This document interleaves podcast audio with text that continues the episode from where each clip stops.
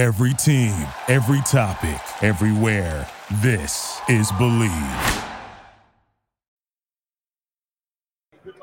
Back here for our second interview live from Radio Row ahead of Super Bowl 57. Joe Soralo here on Soralo Sports Talk. And joining me, like he does every year at Radio Row, former Tampa Bay Bucks center Randy Grimes. Thanks for having me. I appreciate it. Always good to see you. And we also got your pal Scott Stephens. Yeah, Scott, yeah. Thanks so much for coming on the show. You bet. It's a privilege. Thank. It's great to meet you. I loved your time with the New Jersey Devils. I'm a big Devils fan. So Scott Stevens, I hear that name, and and I got crazy thinking about the Hall of Famer.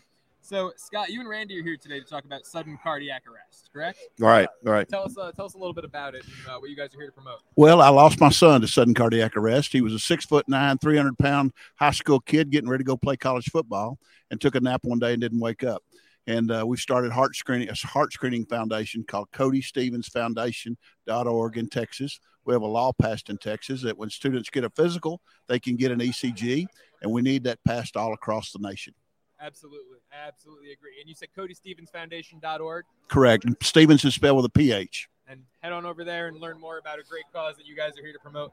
Randy, you've also, I mean, last year I know what you were going around talking about. But Yeah, I still released my book it- last but I still want to give it some love. It might Off be center, off- of a book. You gave me a copy and I enjoyed it, man. It took Good, me good. a week to get through that. I need you to leave a review on Amazon though. So will- hey, you know what? If you ask me, I need I need that. I need that. It's big with Amazon. But yeah, last year at the Super Bowl in LA, we released Off Center.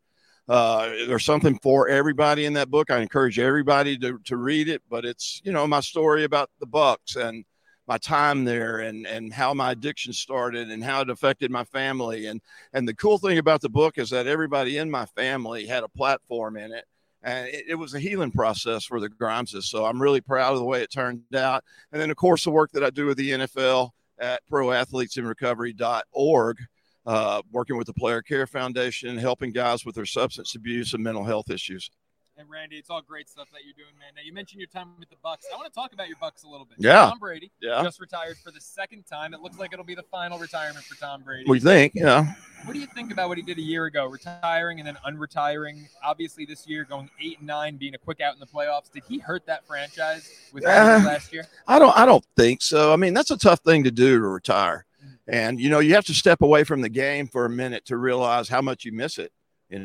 You know, and and it's not so much even being out on the field, it's that locker room and that camaraderie that's in it's it, it everything that goes along with being a, a, team member. So, you know, I'm sure when he got away from that, and he's probably going through that right now as well, you know, because uh, retirement is retirement. But man, I can remember when I didn't have that uniform anymore. I didn't have that helmet. When I wasn't Randy Grimes, the football player anymore, I struggled for a while to find out who I was because everything I'd done up to that point was Randy Grimes, the football player. Right, and so that's a great point because how much does that identity crisis or lack of identity affect these guys when you you think when it comes to you know things like substance abuse, like what you were Mhm. dealing with? Do you think your lack of identity as a man and not just as a football player played a big part in that? Oh, absolutely. You know, I didn't know how to be an employee, a husband, a father, you know, a neighbor uh, with, without being Randy Grimes, the football player, you know, without having that playbook to go by, that itinerary to go by every day. So, yeah, it's a big adjustment. It's not just the athletes. I mean, we as Americans, we don't transition well, you know, whether it's leaving college and can't find a job or it's a broken home or a broken marriage.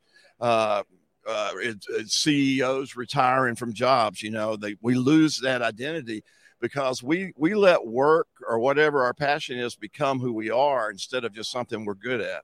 Randy, that's a great point, man. I couldn't have said it better myself. Now, when you look at Tampa Bay and the future of the organization, obviously Tom Brady's out. Mhm.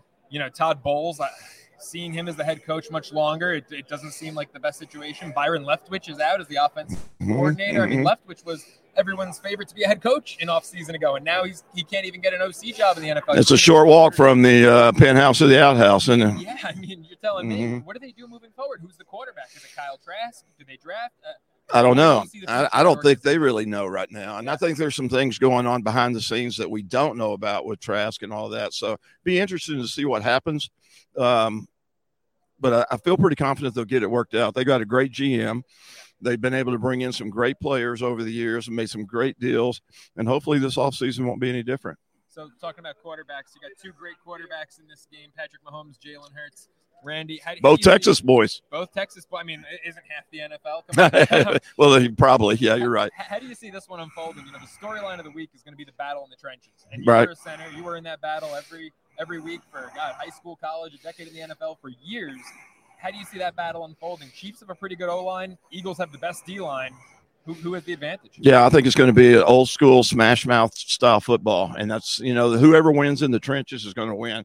I'm an NFC guy. I love the the Eagles' offensive line. They've got some great cohesiveness. They've been playing together for a while. They've been fortunate to not have any major injuries, and uh, right now I'm just I'm you know I'm saying the Eagles by a touchdown. Oh wow! Now, Randy, as a center yourself, are we looking at the two best centers in football right now, Jason Kelce and Creed Humphrey? I think we are. I think we're we're right now. Yeah, yeah, I agree. Jason Kelce and Chris Jones. That's a matchup I cannot wait to see. Jones with the two sacks against Cincinnati.